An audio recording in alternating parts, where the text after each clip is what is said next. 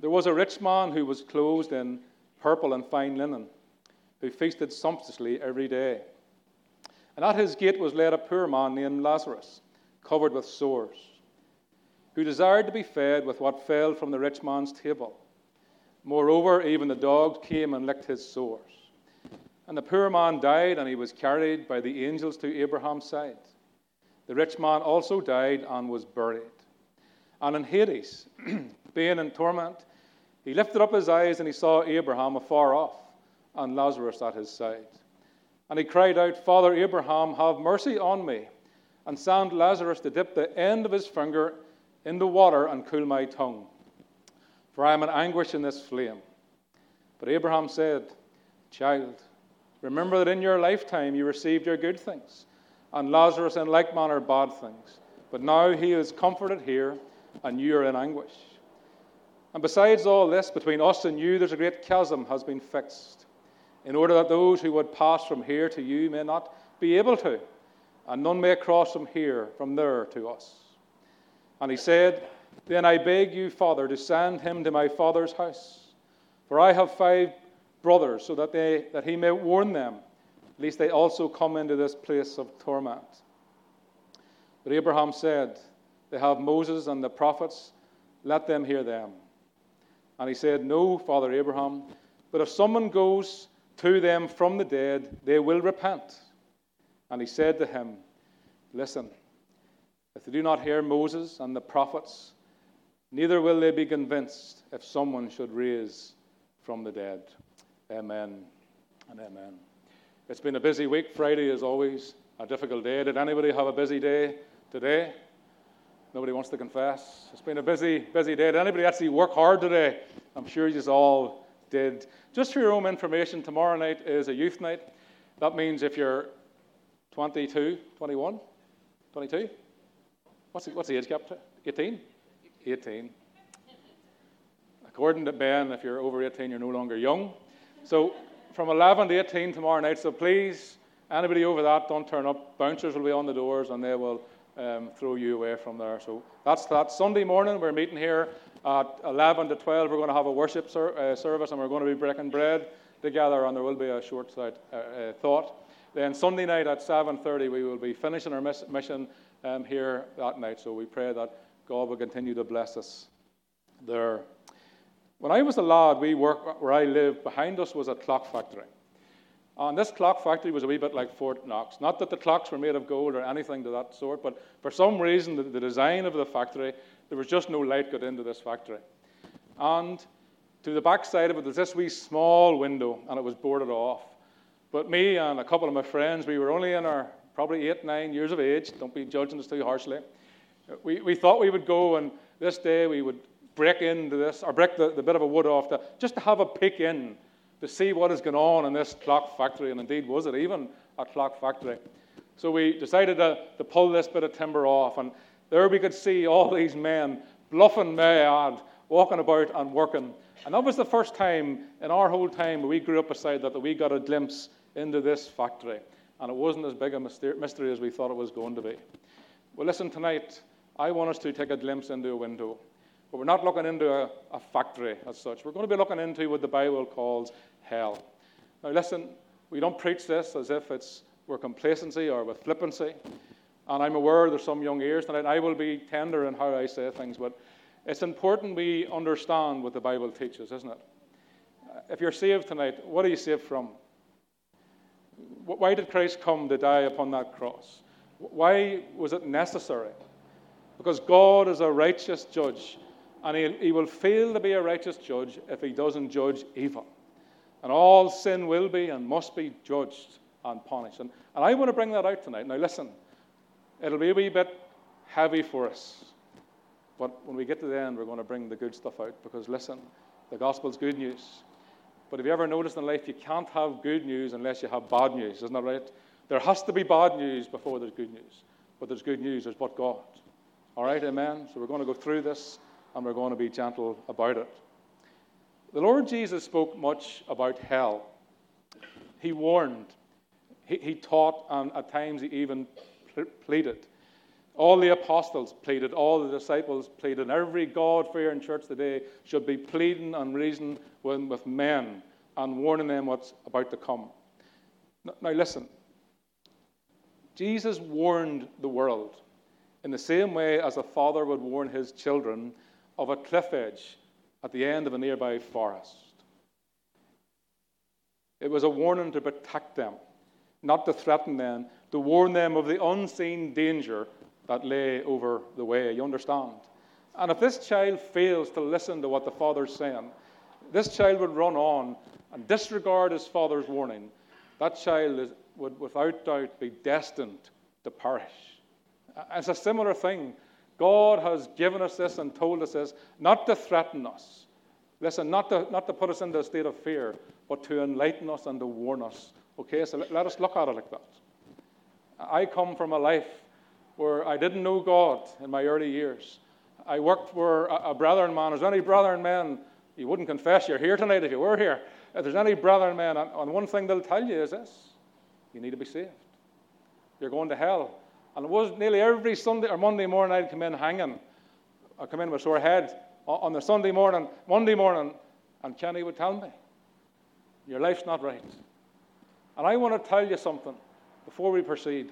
I didn't appreciate it. But you want to know who I went and thanked when I got saved? Who was it? It wasn't the nice Christian that didn't tell me. It wasn't the church that refused to tell me.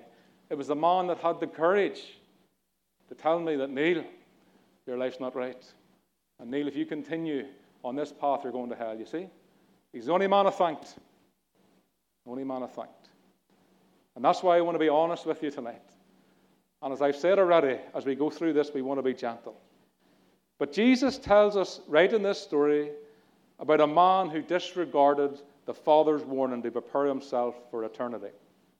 And what I see here is this man, he closed his eyes in his bed and he opened his eyes up in hell, according to this scripture. And the Bible tells us that, that God is not willing that any should perish. He tells us that hell was not prepared for man, but it was prepared for the devil and his angels. Now, this is important. Why? Because hell is not designed for man. It's not designed for you. It wasn't created for, with you in mind. It was designed for fallen angels. And by the way, the angels who sinned never, ever got offered salvation. Never. Not one angel will you see ever got offered salvation. They, the angels haven't looked down and marvel at this salvation that we're speaking about. But the angels in, in, that fell from glory never got offered it. That's how precious this is that we're talking about tonight. You have been offered, and we're being offered salvation, and they didn't. It must be said as we consider this story, because I remember years ago, years ago getting confused about this. Jesus is not condemning the rich person to hell. If you're here tonight and you've got loads of money, don't fret. This is not a, a, a warning to the rich people. It's certainly not promising heaven to the poor people. The Bible tells us that all have sinned and all fall short of the glory of God. The key to understanding this parable is verse 14. On, if you can put up verse 14, this will help us see why Jesus mentions money. In verse 14, it says this The Pharisees, who were lovers of money, heard all this and they scoffed at Jesus. They mocked Jesus. Who was the Pharisees? They were a Jewish sect, a religious group of people who, listen, tried to live by the law of God. They tried to make their own way to heaven. And by doing so, Jesus says they became self righteous. They thought they were okay in, eyes, in, the, in the eyes of God. What actually happened was they became hypocrites. And if you know any religious person here tonight, and if you are a religious person here tonight, I will gently say this to you. If you're relying on anything else but Christ, you're nothing but a hypocrite. Because not one man or woman can keep the law. We, it is impossible for us to please God. And Jesus said to him, to them, you, you, you like to appear righteous in public, but God knows your heart. See, we can pretend, and, and many of us did, and I did, to be holy to the world, but God's not fooled by us. And here's the truth these Pharisees pretended to love God, but they really loved money. Don't we all? We all like a wee bit. This world honors money more than it honors anything. It's a measuring stick of the wicked. Who has the most money? Who's got the biggest house, biggest car? But Jesus says all of these things are detestable in the eyes of God. And what that means is that God is not interested in what you have tonight. He's interested in you tonight. Isn't that something to be rejoicing about. He doesn't care if you're rich or you're poor. He cares simply about you tonight. That's what Jesus is teaching these men. See, the Pharisees had a problem. They saw themselves as righteous, but they saw everyone else as a sinner. You see, here's what I understood in life it's very, very easy to see the sin of another person, isn't it? Isn't it?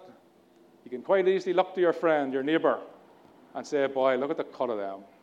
But you know what I always found difficult was I found hard to see the sin in my life. Even though I was a, a shame and disgrace to my mother, I thought it was okay.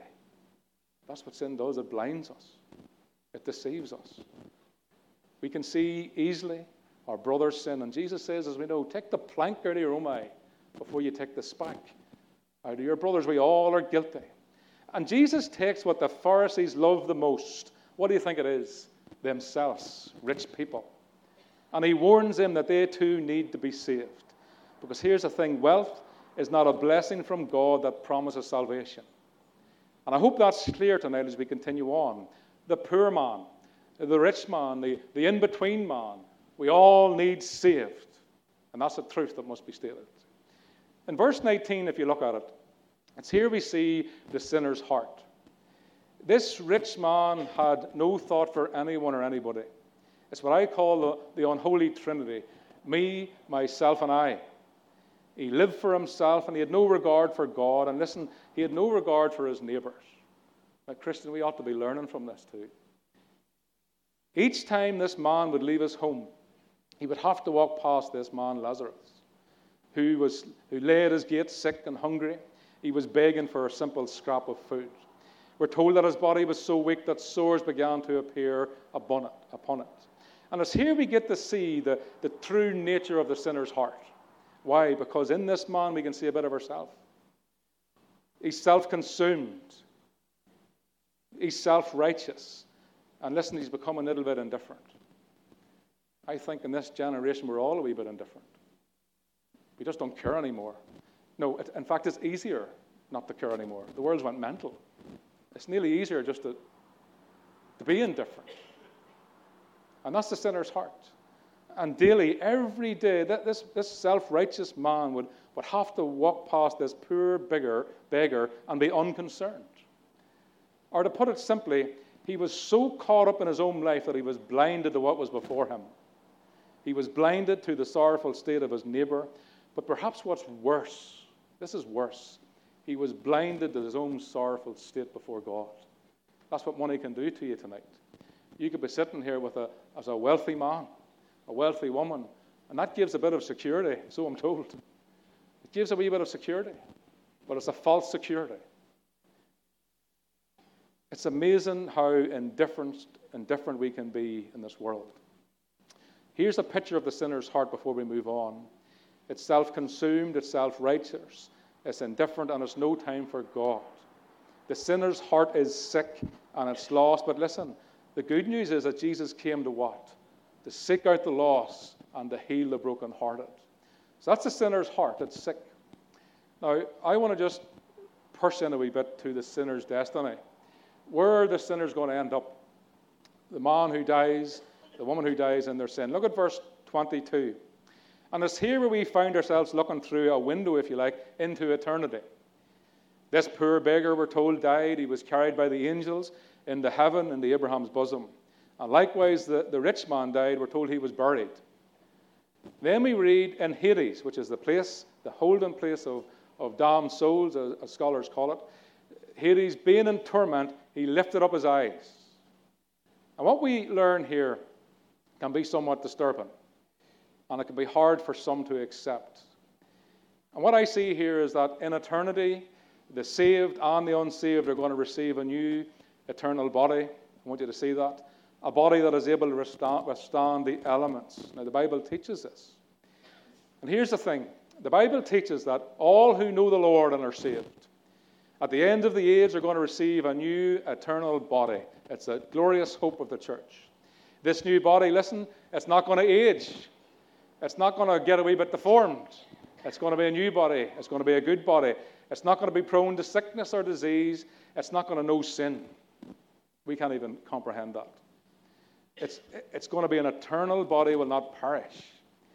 And Revelation 24 speaks about this new body, this new life, this new earth that is promised to all who trust in the Lord Jesus Christ.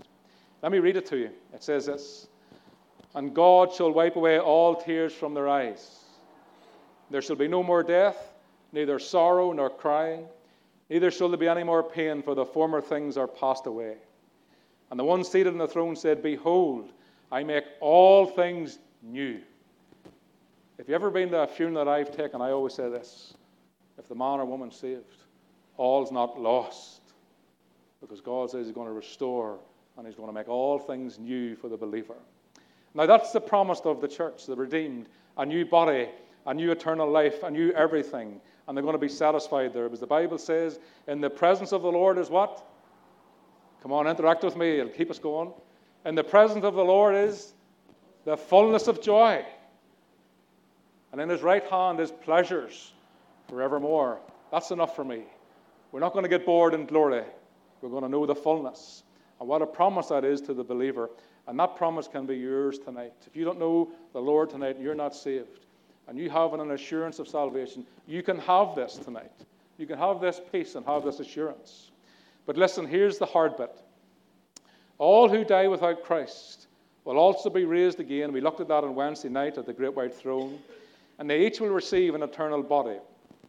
Now, I want you to notice something about this new body for the lost soul. It's in verse 23. It says, Being in torments and Hades, lifted up, he lifted up his eyes. What I see here is in hell, this man has eyes. 23, being in torment, he lifted up his eyes and he saw. Verse 24, we're told that he cried out and he asked Abraham, listen, to dip his finger in the water to cool his tongue. What, the, what this tells me is that this lost, damned soul has eyes, it has a tongue, it has feelings, it has a body. Do you see that? It's not a ghostly spirit, it's a body prepared for them. What a thought. And it's able to endure the unthinkable. I want to miss some stuff out. Now, Abraham answers this man, but this man pleads for salvation. Now, it's a wee bit late to plead for salvation when we get to this place, if you find yourself there. But he, he pleads to Abraham regardless. And I want you to listen to what Abraham says to him.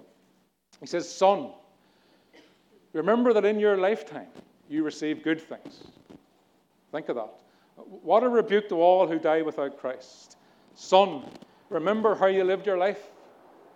Can I say that to you tonight, friends? Remember how you lived your life. Think about that. Daughter, remember how you lived your life.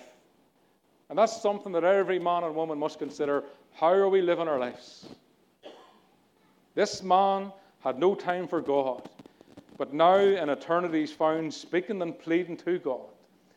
And what I see is very disturbing as well. In hell, men have a memory. Son, remember. You have a memory. Son, remember. It's not oblivion. It's not a blank mind. Remember. One of the greatest torments is to, to look back on what you could have done, what you should have done, and what you shouldn't have done. That's one of the greatest torments.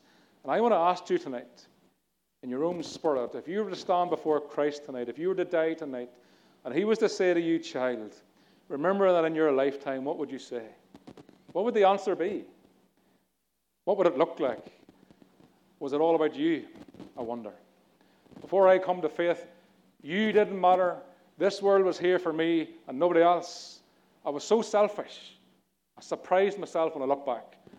A complete selfish man. Because that's the way of the transgressor. What would your life look like? Was it all about accumulating wealth? What good's that now? Did you live for Christ? That's the question. Or did you live for yourself? And that's what we see in the crux of this story. A man who lived for this world and he, and he gathered it all in only to find out that he really had nothing. One man had nothing, only we found out he had everything. Isn't that the truth? And here's the thing no true man or woman of God righteous person would ever walk past this man daily and see such a need and not have an urge to help him. This man was godless. This man was a sinner. He lived a sinner and he died a sinner. That's the truth about this man. And he, he lived for himself.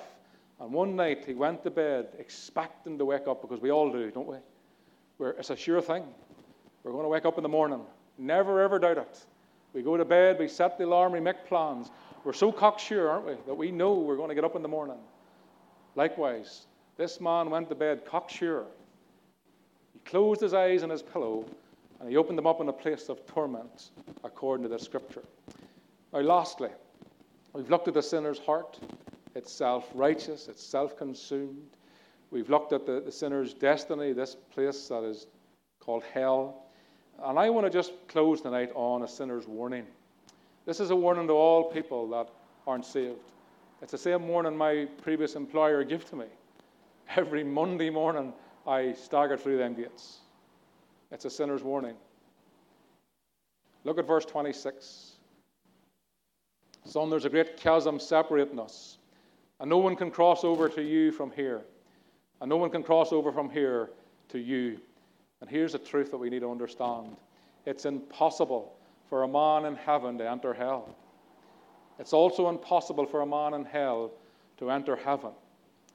And this rich man in verse 27, he understood that for now it's too late for him. And this, he starts to turn to his family.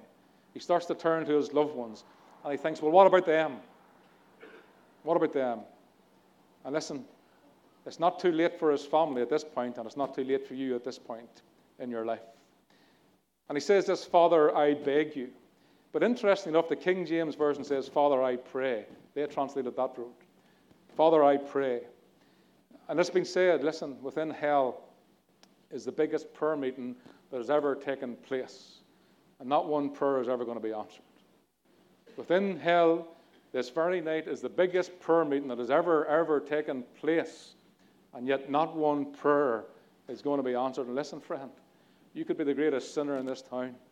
And if you pray to the Lord tonight and you ask Him to save you, you know what? He's going to hear it and He's going to save you. And there's plenty of good sinners in here that are saved to prove it to you. But you find yourself in this place of torment there's no way that God's going to hear your prayer. And this rich man knew this to be true.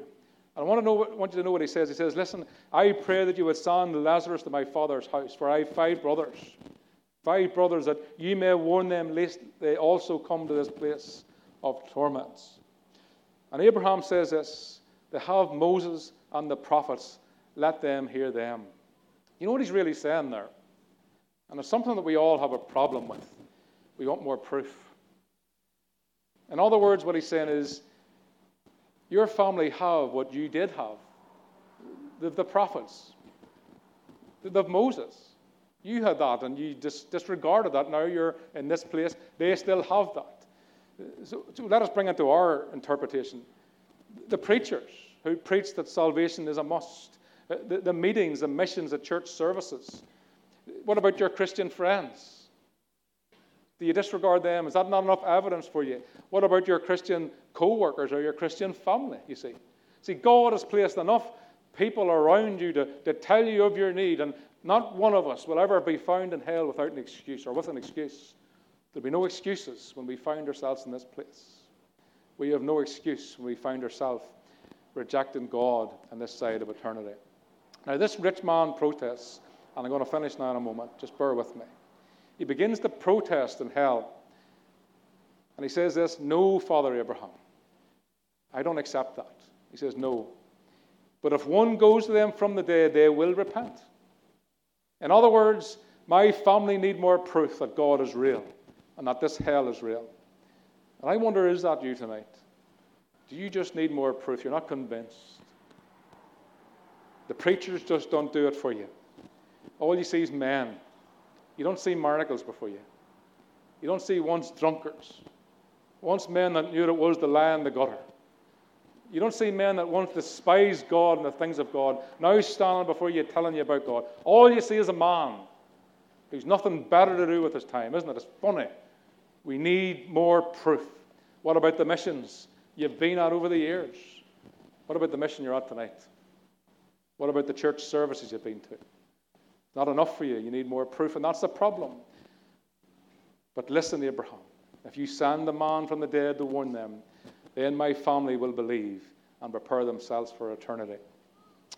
But Abraham, knowing the heart of man, says to him, Listen, if they do not hear Moses and the prophets, neither will they be persuaded, though one rise from the dead. And I wonder tonight if one rose for the dead from the dead to come here to warn you, would you believe and prepare yourself for heaven? I wonder, would you? See, 2,000 years ago, the Lord Jesus Christ was crucified and nailed to a cross. We're told that he died, that he was buried. And on the third day, what happened? God raised them from the dead. And you know what happened? Revival broke out in Jerusalem. No, it didn't. They told lies, they made up stories. To this day, some would say the disciples took and hid them and buried Jesus' body somewhere else. Do you think every one of the disciples would die, bar John, for a lie? Not a chance. The reason they were hung upside down and crucified and tortured and ripped in two for Jesus was they had seen the resurrected Jesus. Glory to God. Don't believe the lie. If one would rise from the dead, would you believe? And I'm going to tell you tonight, you'll not. You'll not, because that's the way of the transgressor. And we are out, you are without excuse tonight. And I want to just encourage you in these close moments. How do I know Jesus lives? He totally transformed my life. I'm looking around me tonight, and I know men and women in this room that lived as dogs, excuse the expression. And God has gloriously saved them because He's alive, and He's alive, and He's willing to change your life. But there's a liar who's deceived, and you need to see now is the time that you can get saved tonight. I want to just say this to you. We have in this island seen many, many, many evangelists being sent out from this island right across the world. We have seen many, many people come to faith in this land. The gospel's well known. And yet, like this man, we can think we're all right in the eyes of God. But we're not all right in the eyes of God. And you have an opportunity tonight to come tonight and to accept the Lord Jesus Christ for yourself. Now, that's a big decision. It's a very big decision, and it's a difficult decision. But I want to put it to you tonight. You've heard what the Bible teaches about this place. But what if tonight you went to your bed and you closed your eyes and you woke up in this place?